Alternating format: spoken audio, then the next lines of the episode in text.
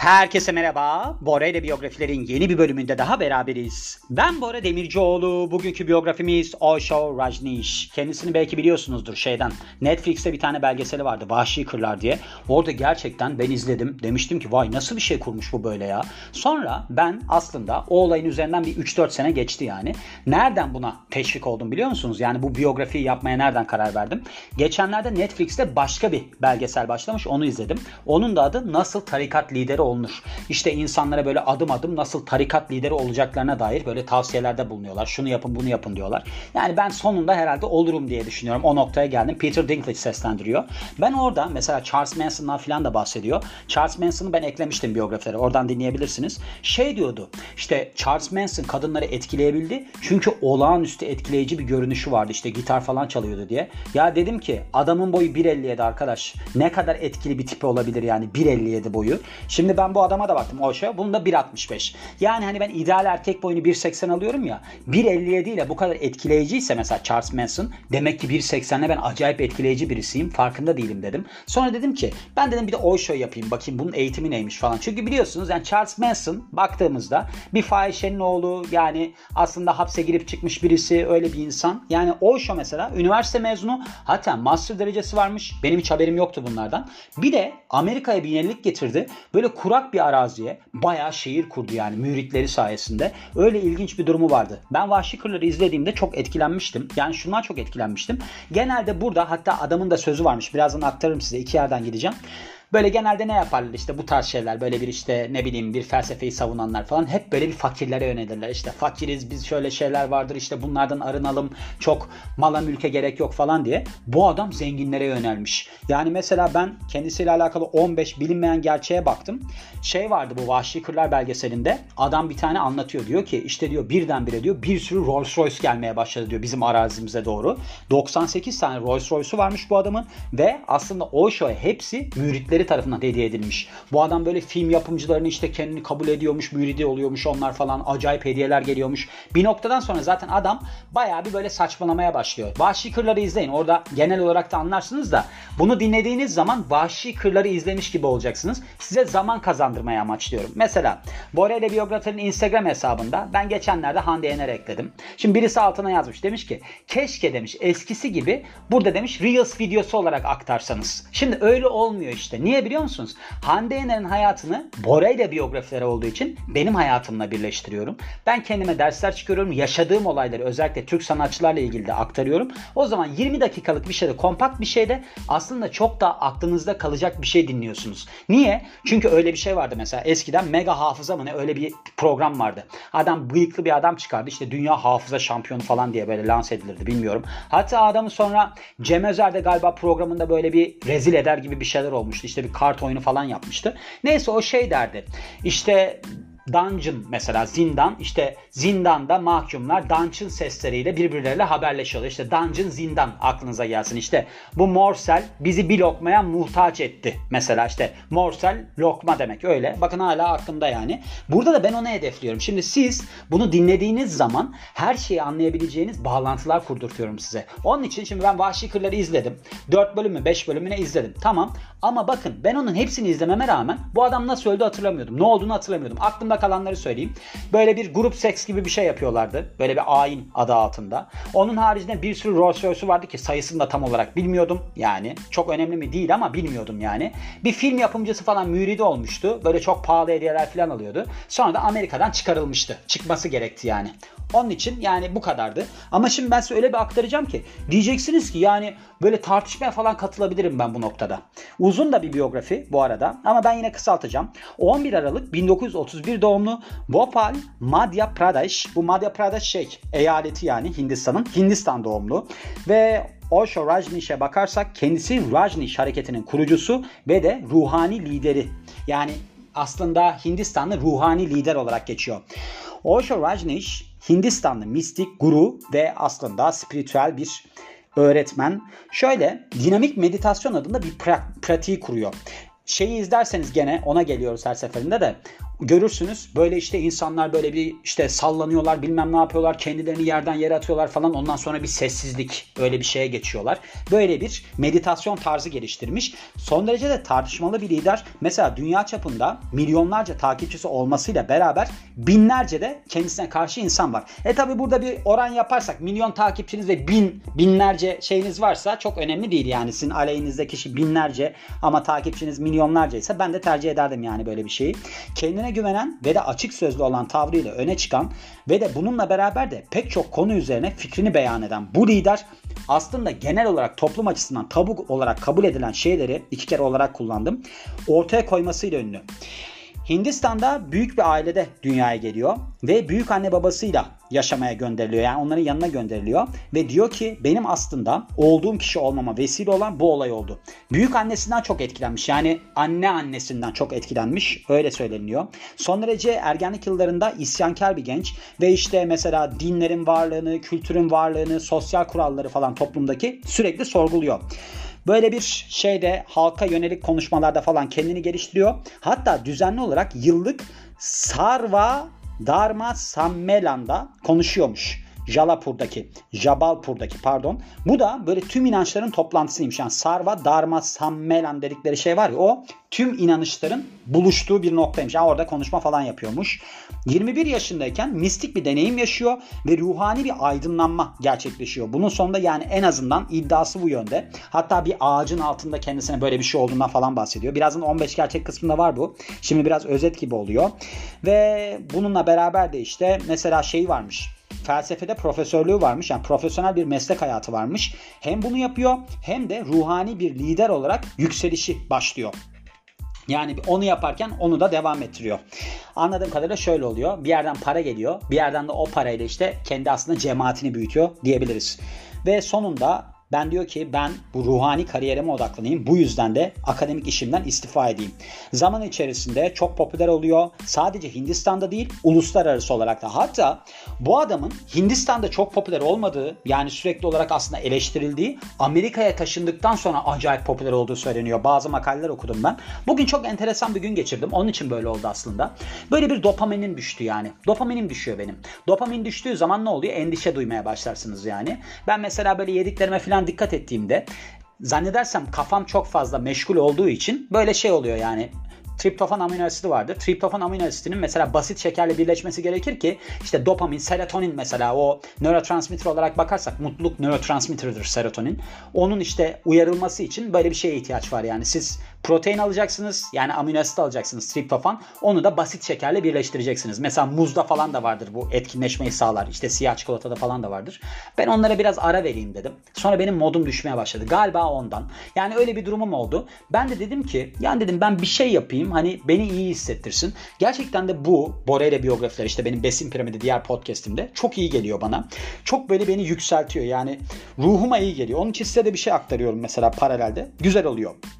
Ve sonrasında işte pek çok aslında müridinin ciddi suçlar işlediğine dair şeyler gerçekleşmeye başladı. Bir noktadan sonra bu adamın işte cemaatiyle alakalı suçlamalar gerçekleşmeye başladı. Sonrasında işte Amerika'dan çıkmak zorunda kaldı. Başka yerlerde yaşamaya çalıştı. Orada da kalamadı falan. Sonunda da kalp krizi geçirdi. Also known olarak da bilinir. Chandra Mohan Jain. Şimdi şöyle doğum ismi bu. Ondan sonra ismini değiştiriyor. Burada biraz karışık durumlar var yani. Siz de hatırlamayacaksınız. Ben de hatırlamayacağım. Ölüm yeri Pune Maharah Maharashtra Hindistan'da hayata veda ediyor. Kalp yetmezliği diyor burada. Yani kalp krizi deniliyordu çoğu yerde. Ve çocukluğuna gelirsek 11 Aralık 1931 yılında dünyaya geliyor. Ve sonrasında babasının mesleğinden bahsetmiş kumaş tüccarı. Çocukluğunun ilk yıllarını anne annesi ve dedesiyle yani anne tarafından büyük baba ve büyük annesiyle geçiriyor ve diyor ki ben onlarla yaşadığım süre içerisinde son derece özgürdüm. Hatta benim gelecekteki hayatıma çok etkileri oldu. Başına da bahsetmiştim çok isyankar bir ergen çocuk olarak devam ediyor kariyerine ve bütün işte sosyal meseleleri mesela dini falan felsefi inanışları sorguluyor. Yani sorgulamak önemlidir tabii ki. Hit Hitkarini Koleji'nde Jabalpur'daki bir eğitmenle tartışıyor ve buradan diyorlar ki sen atıldın. Sen buradan çık git. Sonra işte Jane Koleji'ne geçiş yapıyor. Burada da felsefede aslında lisansını ediniyor 1955 yılında. Burada biraz tabii ki telaffuz sorunlarım oluyor. Yani benim Hinducam falan pek iyi değildir. O yüzden yani şey gibi anlıyorum ama konuşamıyorum. Hani Türk insanının bir İngilizce şeyi var ya noktası var ya ben o kadar anlıyorumdur ama konuşamıyorumdur öyle söyleyeyim size. Sonrasında bu öğrencilik zamanlarında böyle topluluğa konuşmaya başlıyor ve düzenli olarak hani başına bahsetmiştim ya tüm dinlerin buluştuğu bir toplantı varmış. Sarva Dharma Sammelan adında Jabalpur'da burada konuşmalar yapıyor. Sonrasında diyor ki ben 21 Mart 1953'te 21 yaşındayken ruhani olarak bir aydınlanmaya ulaştım. Ardından master yapıyor felsefede. Sagar Üniversitesi'nde 1957 yılında. Spiritüel kariyerine gelirsek 1958 yılında Jabalpur Üniversitesi'nde felsefe böyle bir okutman olarak yani dersleri veren bir kişi olarak ne deniyor ona? Öğretim görevlisi olarak çalışmaya başlıyor. 1960 yılında da profesör oluyor. Bu öğretmenlik işine ek olarak bununla beraber yani Akharya Rajneesh olarak bir şey yapmaya başlıyor. Hindistan turu yapmaya başlıyor. Yani adını öyle vermiş. Kendine adını öyle vermiş herhalde. Ve işte ilk aslında öğretileri sosyalizm ve kapitalizmle alakalı diyor ki ben diyor tamamen diyor sosyalizme karşıyım. Hatta diyor eğer ki Hindistan'da böyle bir kapitalizm olsaydı bilim, teknoloji ve de doğum kontrolüyle beraber refaha ulaşılabilirdi. Sadece kapitalizmle bu sağlanabilir diyor. Zaten adamın kapitalizme çok yönelik olduğu diyorum ya size. Adam böyle sefil adam sevmiyor yani. Hep zenginler olsun çevremde öyle bir kafası var. Bu şeyde de var. Vahşi Kırlar belgeselinde de var. Hep böyle pa- pahalı hediyeler alıyorlar falan adam. Adam çok tatmin oluyor ondan. Bir de tip de yani hiç ona uygun bir tip değil. Böyle sakallı makallı bir adam ama acayip Rolex'ler falan takıyor. İşte Rolls Royce'lara biniyor. Öyle bir insan. Kafa çalışıyor adamda da diyebiliriz yani. Hatta ben geçenlerde şey okudum. Böyle işte insanlar ne zaman milyoner olmuşlar ne zaman milyarder olmuşlar diye bir şey. 30'larında genelde milyoner olanlar 40'larında da milyarder olmuşlar. Yani şöyle şey yok mesela. 30'larında milyoner oluyor. 40'larında 5 parasız kalıyor. Yok adam uyanmış yani meseleye. Mesela ben 16 yaşındayken uyandım meseleye. Ama uyandığım mesele para kazandıracak bir mesele değildi. Ben ne yaparsam mutlu olabilirime uyandım. Benimki biraz John Lennon gibi oldu. Hani şey demişler ya okuldayken bir ödev vermişlerdi işte ileride ne olmak istiyorsun diye. O da demiş ki ben mutlu olmak istiyorum. Öğretmen de demiş ki sen anlamazsın bu işten ne saçma sapan bir şey yazmışsın diye. O da demiş ki ben sizi anlamadım siz hayatı anlamamışsın demiş. Sonra John Lennon da milyoner olarak hayata veda etti. Ya birisi benimle dalga geçiyor galiba ama bilmiyorum yani ya. Dalga geçiyorsa lütfen çıksın ya öyle bir durum varsa yani. Desin ki ben dalga geçiyordum al sen milyonersin bundan sonra. Çünkü ben çok bunaldım yani milyoner olamamaktan. Yani siz de bunalmışsınızdır muhtemelen. Burada kastettiğim milyoner yanlış anlaşılmasın. Yanlış bir enerji vermek de istemiyorum. Dolar milyoneri olabilir. Sterlin milyoneri tercih ederim gene. Euro milyoneri. Böyle şeyler istiyorum yani. Ve sonrasında işte bu popülerliği arttıkça aslında kendisine böyle şeyler, varlıklı tüccarlar falan gelmeye başlıyor. Aslında diyor ki bu adam aydınlanmanın ilk yolu seksle gelir. Sizin diyor böyle bir aslında ruhani erişkinliğe ulaşabilmeniz için bu seks konusunu aşmanız lazım diyor. Tabii ki bu eleştirel yönden çok büyük eleştiriye uğruyor. Sanki film şeyi gibi anlattım ama yani çok tepki topluyor bu durum. Ve ardından da böyle bir tabii ki kalabalıklar kendisine düşman oluyor. Ancak İlginç bir şekilde ben yine ilginç buldum bunu yani. Varlıklı insanlar bu adama diyor ki sen bana danışmanlık verir misin? İşte ben ruhani olarak aydınlanma istiyorum. Sana diyor bu kadar şey yapayım işte bağış yapayım filan. Ve böylece işte kendi aslında öğretileri yani Osho'nun öğretileri hızla popülerlik kazanmaya başlıyor. Bu aslında günümüze çok benziyor. Biliyorsunuz böyle varlıklı insanların enerjiye takıntı durumu var. Deli gibi para harcarlar enerjiye falan yani. Yok işte soy dizimi bilmem nesi hipnoza girer. Oradan işte Aa, benim şu olmuş bu olmuş falan gibi durumları vardır. Onlara deli gibi para harcarlar. Bu ben anladım ki her dönem tutmuş. Yani ben bir enerjiyle ilgili bir şey yapmalıyım. Kesinlikle buna inandım yani. Bunu da okuduktan sonra. Neyse. Sonrasında 3 ile 10 gün arasında süren meditasyon kampları düzenlemeye başlıyor Osho Osho 1962 yılında ve işte kendi öğretileri çevresinde gelişiyor bu. Tabi 1960'ın ortalarıyla beraber de diyor ki ben diyor şey yapayım. Bu hani bir yandan da profesörlük yapıyor. Bu mesleğimi bırakayım diyor ve 1966 yılında tamamen öğretmenliği bırakıyor. Ben diyor tamamen kendimi ruhani liderliğe vereceğim. Son derece açık sözlü ve dürüst olduğu için diğer ruhani liderlerden ayrılıyor. 1968 yılında hatta şöyle bir şey olmuş. Seksle alakalı böyle bir hani kabul edişle alakalı, bu durumu kabul edişle alakalı bir öğretim dizisi gerçekleştirmiş. Bu da sonrasında From Sex to Super Consciousness olarak yayınlanmış. Yani böyle bir kitap mıdır artık nedir? Öyle bir yayınlanmış. Hatta konuşmaları işte Hindu liderleri arasında skandala yol açmış. Demişler ki bu adam seks gurusu yani Hindistan basını öyle isimlendirmiş Osho'yu. 1970 yılında dinamik meditasyon tekniğini geliştiriyor, metodunu geliştiriyor ve buna göre diyor ki insanlar böylece tanrısallığı deneyimliyorlar. Yani bu meditasyon sayesinde aynı yıl Bombay'a taşınıyor ve aslında ilk öğrenci topluluğunu başlatıyor. Yani kendisinin böyle bir şeyde müritlerini kazanmaya başlıyor diyebiliriz. İşte batıdan da falan takipçiler gelmeye başlıyor ve sonrasında isim almış. Bhagwan Shri Rajnish adında 1971 yılında. Bu herhalde kabul ettiği yerin adı mıydı neydi? Bu sonunda öyle bir şey vardı. Bakayım onun adını burada yazıyor mu diye bakıyorum da Osho International Meditation Resort adında bir yer var. Bu yerin adı mı kendisinin adı mı bilemeyeceğim ama ya öyle bir şeyden bahsediyor işte. Çok da önemli değil. Birazdan zaten ben şey yapacağım. Hani böyle genel olarak anlatacağım size. Böyle 15 madde altında. Orada çok iyi anlayacaksınız. Ve sonrasında başka bir şey var mı diye bakıyoruz. İşte pek çok öğretilere falan yer veriyor. Çok önemli şeyler yok yani bu buralarda. Sonrasında Amerika'ya taşınıyor. 2000 öğrencisiyle beraber ve Oregon'da 1981 yılında aslında böyle kocaman bir arazi satın alıyor. Burada işte kendi şehrini oluşturuyor. Adı da Rajneeshpuram. Rajneeshpuram adı. Ve işte burada başarıyla bir şey kuruyor, topluluk kuruyor. Kısa süre sonra da aslında Amerika'da böyle pek çok insan ziyaret etmeye başlıyor buraya. Hatta işte binlerce kişi geliyormuş ayda. 1980 yıllarında 80'li yıllarda böyle bir inzivaya çekiliyor. Bu şeyde de var. Vahşi Kırlar belgeselinde de var. Mesela 1981 Nisan'ından 1984 Kasım'ına kadar sadece kendisinin öğretileri böyle çünkü bir buçuk saatlik falan konuşmalar yapıyormuş günün başında. Onun video kaydı olarak görüyormuş insanlar. Bir de öğrencileriyle kısıtlı ilişkisi varmış. Böyle bir şeye çekilmiş yani inzivaya çekilmiş. Öyle şeyleri var biliyorsunuz. Hatta bu yoga Kazım'dı galiba değil mi? Yoga diye bir şey başlattı yani hala yaşıyor galiba. O adam da çok ilginç bir adam. Bakın şimdi aklıma geldi. O da böyle bir mağarada mı kalmış 20 sene falan öyle şeyler anlatıyordu yani. İlginç bir şey yaklaşım bilmiyorum.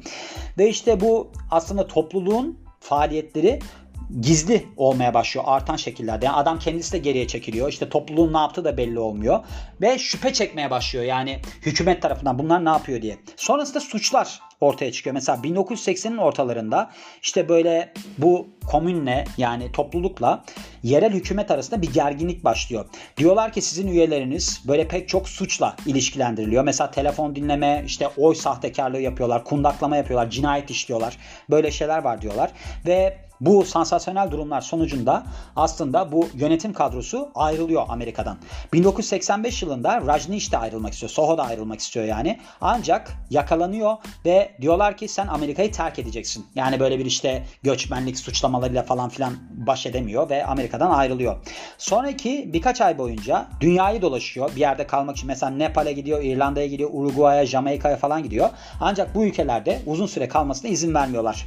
Büyük işlerine bakarsak dinamik meditasyon tekniğiyle ünlü Osho ve aslında burada insanlar böyle işte bir hareket içerisine giriyorlar. Böyle bir dönemsel olarak yani böyle bir periyot diyelim bir bölümünde bu meditasyonun bir bölümünde sınırsız hareket ediyorlar. Sonrasında işte bu böyle bir aydınlanmaya yol açıyor diyorlar yani en azından. Ve bunu da böyle bir sessizlik ve de dinginlik safhası takip ediyor. Bu teknik çok popüler oluyor ve tüm dünyada uygulanmaya başlıyor. İşte 1980'lerde Osho ve takipçileri Amerika'da Rajneeshpuram adında bir şey kuruyorlar. Şehir kuruyorlar diyeyim. Burada öğrencileriyle beraber çalışıyor. İşte aslında böyle boş bir araziyi Osho şeye çeviriyor. İşte restoranların olduğu, polisinin olduğu, mesela itfaiyesinin olduğu, alışveriş merkezlerinin falan olduğu bir şehre çeviriyor. Ve böylece de aslında Amerika'daki en büyük ruhani community haline alıyorlar. Yani topluluk haline alıyorlar. Tabii ki bununla beraber de pek çok yasal çelişki ortaya çıkıyor. Son yıllarına gelirsek Piyun'daki aşramına geri döndüğünde 1987 yılında bu aşramda galiba hippie topluluğu olması lazım. Bakmıştım da unuttum yani. Buraya döndükten sonra işte mesela meditasyon tekniklerine falan devam ediyor. Ancak eski popülerliğinden eser kalmıyor.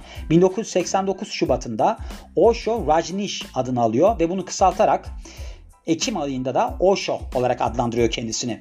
Sağlığı 1980'lerin sonlarına doğru böyle şey oluyor bozulmaya başlıyor ve 19 Ocak 1990 yılında 58 yaşındayken hayata veda ediyor. Sebep olarak kalp yetmezliğini gösteriyorlar. Piyun'daki kendisinin aşramı, ya aşram hippie topluluğuydu galiba yine söylüyorum ama Osho International Meditation Resort yani meditasyon, uluslararası meditasyon tesisi, Osho Uluslararası Meditasyon Tesisi Hindistan'ın en büyük turist ağırlama merkezlerinden bir tanesiymiş ve her sene 200 bin kişi burada kalıyormuş. Yani öyle bir uğradığı noktaymış. Çok popüler bir yermiş. Gördüğünüz gibi böyle bir insandı. Bu şeye bir bakmak istiyorum. Ashram diye şey yapıyor ya sürekli olarak söylüyor ya onun ne olduğuna bakmak istiyorum. Hippie topluluğu olarak hatırlıyorum ama tam da emin olamadım. Ya bir de böyle bir şeyim var işte yani sürekli bunlarla uğraşıyorum ben genel olarak. Yani nedir? Geçeceksin normalde ama yapmam gerektiğini düşünüyorum. Çünkü bir noktada mesela aşram diye gelince insanın karşısına böyle bir bildiği zaman bir rahat ediyor yani. Paralelde de bakınca çok güzel oluyor. Evet hippie komün olarak geçiyor. Yanlış söylememişim yani size. Şimdi şöyle bir durum var. Ben bundan bahsettim size. 15 tane kendisiyle ilgili enteresan gerçekten bahsedeceğim. Yani mesela 98 tane Rolls Royce olduğundan bahsetmiştim. Hoşunuza gitmiştir. Osho'nun en çok övdüğü kitap The Book of Mirdat'mış. Yani Mirdat'ın kitabı. Bunu aslında dünyada çok okuyan kişi yokmuş. Bir de okuyanlar da çok beğenmemişler. Öyle bir durumu var. Ve sonrasında başka bir şey var mı? Fan yani kendisini takip eden kişiler sadece Hindistan'da değil aynı zamanda Amerika'da da var. Yani 1981 yılında bu demin de bahsettiğim konu. 11 tane çocuğun en büyüğü olarak dünyaya geliyor. Babası dediğim gibi kumaş tüccarı ve büyük annesi ve büyük babasıyla beraber yaşıyor. Anne babasının çok böyle bir yoğun takvimi varmış. Yani 11 tane çocuğu olduğu için herhalde annesi de onlarla ilgilenmek zorundaymış. O yüzden de anne bab yani büyük anne büyük babasıyla kalıyor ya büyük annesinden çok etkileniyor. Büyük babası öldüğü zaman Gadarvara'ya ailesiyle beraber yaşamak için geri dönüyor. Birkaç yıl sonra Osho ateist oluyor ve hipnozla çok ilgilenmeye başlıyor. Ancak bu hipnoz olayını kısa süre devam ettiriyor. 21 yaşındayken anne babası diyor ki sen evlen. Ancak 21 Mart 1953'te diyor ki ben diyor Banvartal bahçesinde Jabalpur'daki bir ağacın altında ruhani bir aydınlanma yaşadım. Sonrasında Hindistanlı dini liderler tarafından şiddetle eleştiriliyor. Ne derler böyle sertçe eleştiriliyor. Ve basın kendisini şöyle adlandırılıyor. Kendisi boş ritüeller gerçekleştiriyor ve boş vaatlerde bulunuyor. Öyle bir insan. Ancak tabii ki diğer taraftan da kendisini takip eden acayip zengin bir kesim var. İş insanları var. Yani ben bunu mesela görmüştüm. Bir yere gitmiştim ben tatile. Onun yanında bir kadın vardı. Kadın falcıymış. Neyse bu kadın falcıymış. Size şöyle söyleyeyim. Yani o kadar ismini duyduğunuz yerlerin sahipleri helikopterle falan kadına gelip bir sürü hediyeler getiriyordu ki inanamazsınız yani. Kadına fal baktırıyorlardı. İnanamazsınız. Mesela böyle bir kıyafet firmasının sahibi bir adam var. Yani şimdi şimdi de çok meşhur birisi. O mesela böyle özel kadın için özel kıyafetler diktiriyordu tek. Yani öyle bir şey vardı. Öyle bir takipçisi vardı. Yani bu adama da şaşırmıyorum. Osho'nun sekreteri Lakshmi Takarsi Kurova kendisinin ilk takipçilerinden olan zengin bir kişi varmış. Onun kızıymış. Bu zengin kişi de Osho'nun ilk öğrencisiymiş aslında. Yani ilk takipçisiymiş. Adını da kendisi koymuş Osho'nun. Ma Yoga Lakshmi. Yani bu adamın kızıymış. Artık adam mı kadın bilmiyorum ama onun kızıymış. 9 Ocak 1990 yılında hayata veda ediyor. Kalp krizi sebebiyle diyor mesela burada. Ve diyorlar ki aslında Amerikan hükümeti tarafından öldürüldü. Bazı kaynaklar öyle diyormuş. Sonra 1991 yılında etkili bir Hindistan gazetesi Osho'yu Gautama Buddha ve Mahatma Gandhi gibi 10 tane önde gelen Hindistan'ın kaderini değiştiren kişi arasında saymış. Sonra o şeyi dünya çapında 200 bin ziyaretçisi olduğundan bahsetmiştim. Tesisinin falan filan. Osho'nun dinine bakarsak aslında Osho bir Jain ailesinde doğuyor. Jain diye yazılıyor. Bu da Hindu dininin bir koluymuş. Öyle bir ailede dünyaya geliyor ve diyor ki sadece yani ben bir dine inanmıyorum. Birkaç tane dinin karışımından ben aslında bir şey ortaya çıkarmak istiyorum. Budizm, Hinduizmin ve de Hristiyanlığın böyle bir karma bir şey yapmış yani. Bununla beraber işte meditasyon pra- pratiği de eklemiş ve felsefesi aslında Tanrı'nın her yerde olduğuna dayanıyor. Monismmiş bunun adı da. Yani birlik felsefesiymiş. Tanrı diyor her yerde böyle bir şeyi savunuyor. Gördüğünüz gibi Osho böyle bir insandı. Ben size söyleyeyim aklınızda kalacak şeyleri söyleyeyim mi? Bir sürü Rolls Royce varmış. Bakın sayısını da çok hatırlamazsınız ama öyle bir şey varmış. Çok zengin insanlar takip ediyormuş. Adam Amerika'ya gitmiş. Amerika'ya gittikten sonra orada şehir kurmuş. Polisi bile varmış. Ondan sonra demişler ki adama sen burada suç mu işliyorsun ne yapıyorsun falan bunlar aklınızda kalacak. Ama şu var. Bence aklınızda kalması gereken bu insanlar nasıl bu kadar etkili olabiliyorlar? Ben onu çok anlayamıyorum. Yani Charles Manson 1.57 boyunda işte böyle bir mesela müzisyen olmak istiyor. Bir türlü de olamıyor. Öyle de bir durum var. Kadınlar hasta oluyor. Adama kadınlar o kadar hasta oluyor ki peygamber zannediyorlarmış Charles Manson'ı. Çünkü adam LSD veriyormuş. Ağızlarına böyle asit koyuyormuş. Ondan sonra bir şeyler anlatınca olunca diyor ki oradaki bir tane müridi söylüyor Charles Manson'ın. Diyor ki biz diyor, diyor peygamber olduğuna inanıyorduk diyor. Çünkü aslında orada hayaller falan görüyor. Adam ne söylese inanacak bir noktada. Yani bu adam 1.57 boyunda mesela Charles Manson. Böyle karizmatik birisi olur 2 metre boyunda olur. Hadi bir derece dersin yani.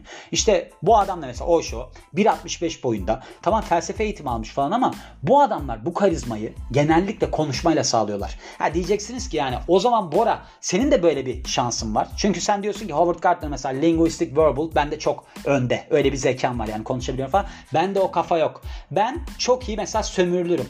Gerçekten mesela Cash Cow diye bir şey var. Bu şeyin şarkısında var hatta. Hani bu çok meşhur bir kadın var ya şu anda. Ben en son zamanlarda da yaptım ya. Hani dedim esrarla kedi. Doja Cat, Doja Cat. Doja Cat'in öyle bir şarkısı var. Demons şarkısında. Orada I'm a cash cow diye bir şey yapıyor. Ben de dedim ki cash cow ne? O da ne biliyor musunuz? Sağılacak inek demekmiş. Tam anlamıyla cash cow benim yani. Sağılacak inek. İnsanlar beni çok iyi sağırlar yani. Son zamanlarda yaşadığım olaylar olsun. Genel olarak hayatıma baktığımda bunu görüyorum. Ama işte demek ki bunun boyla postla alakası yok. Bir karizma. Karizma başka bir şey yani. Onun için böyle insanlara yer vermek istedim. Bu biyografiyi de eklediğim için mutluyum diyorum ve bu biyografinin de sonuna geliyorum. Beni dinlediğiniz için çok teşekkür ederim. Ben Bora Demircioğlu. Yeni biyografide görüşmek üzere. Hoşçakalın.